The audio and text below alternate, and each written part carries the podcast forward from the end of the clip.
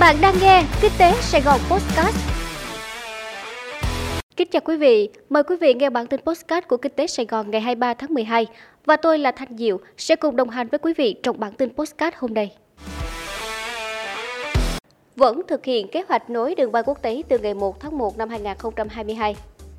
Thưa quý vị, vài ngày nay trước sự lây lan mạnh mẽ của biến chủng Omicron và việc một số nước đã bắt đầu siết chặt các quy định xuất nhập cảnh, giới kinh doanh du lịch lo ngại kế hoạch nối đường bay quốc tế từ ngày 1 tháng 1 tới có thể phải thay đổi. Hôm qua, ngày 22 tháng 12, thông tin từ chính phủ cho biết kế hoạch này vẫn tiếp tục thực hiện. Cục Hàng không phối hợp với các cơ quan liên quan về việc công nhận lẫn nhau về hộ chiếu vaccine và áp dụng phần mềm khai báo y tế PC COVID đối với hành khách trên chuyến bay quốc tế thường lệ.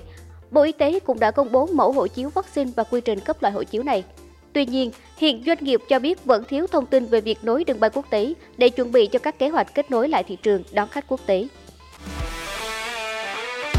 Giảm ùn tắc hàng hóa thông quan, doanh nghiệp cần kiểm soát COVID-19 ở cả bao bì. Thưa quý vị, liên quan đến việc ùn tắc hàng hóa xuất khẩu sang Trung Quốc, Bộ Công Thương đang thúc đẩy các bộ ngành liên quan đàm phán kiến nghị với các bộ ngành và chính quyền địa phương phía Trung Quốc để triển khai các giải pháp tăng thời gian thông quan tại các cửa khẩu. Bên cạnh đó, cơ quan này đề nghị các doanh nghiệp cần kiểm soát chặt chẽ từ khâu thu hoạch, phân loại, đóng gói, bốc xếp hàng hóa, đảm bảo không có virus SARS-CoV-2.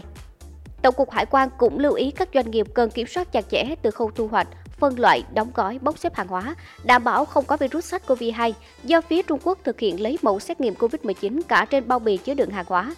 Bên cạnh đó, các doanh nghiệp chỉ vận chuyển hàng hóa lên cửa khẩu khi đã ký hợp đồng mua bán với đối tác Trung Quốc để tránh các rủi ro thiệt hại đáng tiếc.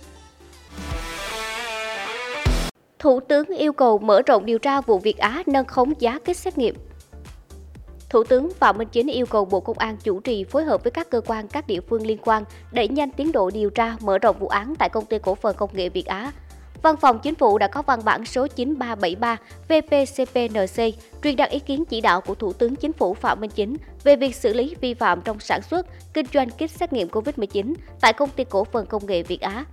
Theo đó, Thủ tướng yêu cầu Bộ Công an chủ trì, phối hợp với các cơ quan, các địa phương liên quan, đẩy nhanh tiến độ điều tra, xác minh, mở rộng vụ án, thu hồi tài sản bị chiếm đoạt và thất thoát, sớm đưa các đối tượng ra xét xử nghiêm minh.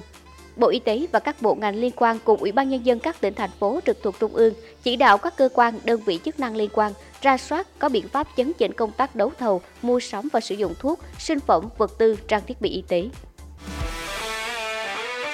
Doanh nghiệp chật vật vượt rào cản gia nhập thị trường năng lượng tái tạo. Thưa quý vị, tại tọa đàm tháo gỡ điểm nghẽn phát triển năng lượng tái tạo tổ chức vào ngày 22 tháng 12, ông Nguyễn Văn Vi, Phó Chủ tịch Hiệp hội Năng lượng Việt Nam cho biết, doanh nghiệp gặp phải nhiều khó khăn bất cập trong phát triển nguồn năng lượng tái tạo do chưa có chính sách dài hạn nhằm tạo ra môi trường đầu tư ổn định, có thể dự đoán hoặc đảm bảo dự đoán được dòng doanh thu của các dự án. Việc chỉ có một người mua điện là EVN khiến thị trường điện cạnh tranh đích thực chưa hình thành. Để tham gia vào thị trường, các nhà đầu tư đã tận dụng chính sách ưu đãi của nhà nước với điện gió, điện mặt trời, điện tái tạo để xây dựng và triển khai nhiều dự án. Nhưng do quy hoạch không được công khai, minh bạch, còn cơ chế chính sách thiếu đồng bộ nên đã xảy ra tình trạng chạy quy hoạch và gây lãng phí nguồn năng lượng mới. Đông Nam Á tiến lùi linh hoạt trong mở cửa biên giới trước chủng Omicron. Thưa quý vị, hôm 21 tháng 12, chính phủ Thái Lan đã thông báo sẽ tạm dừng chương trình nhập cảnh không cách ly dành cho khách quốc tế đã tiêm chủng đầy đủ và có kết quả xét nghiệm âm tính. Quyết định đột ngột này sẽ có hiệu lực từ ngày 22 tháng 12 đến ít nhất ngày 4 tháng 1. Thủ tướng Prayut chan Ocha thông báo, khách nhập cảnh phải chấp nhận cách ly trong các khách sạn được chỉ định 7 đến 10 ngày, tùy vào quốc gia xuất phát hoặc tình trạng tiêm vaccine.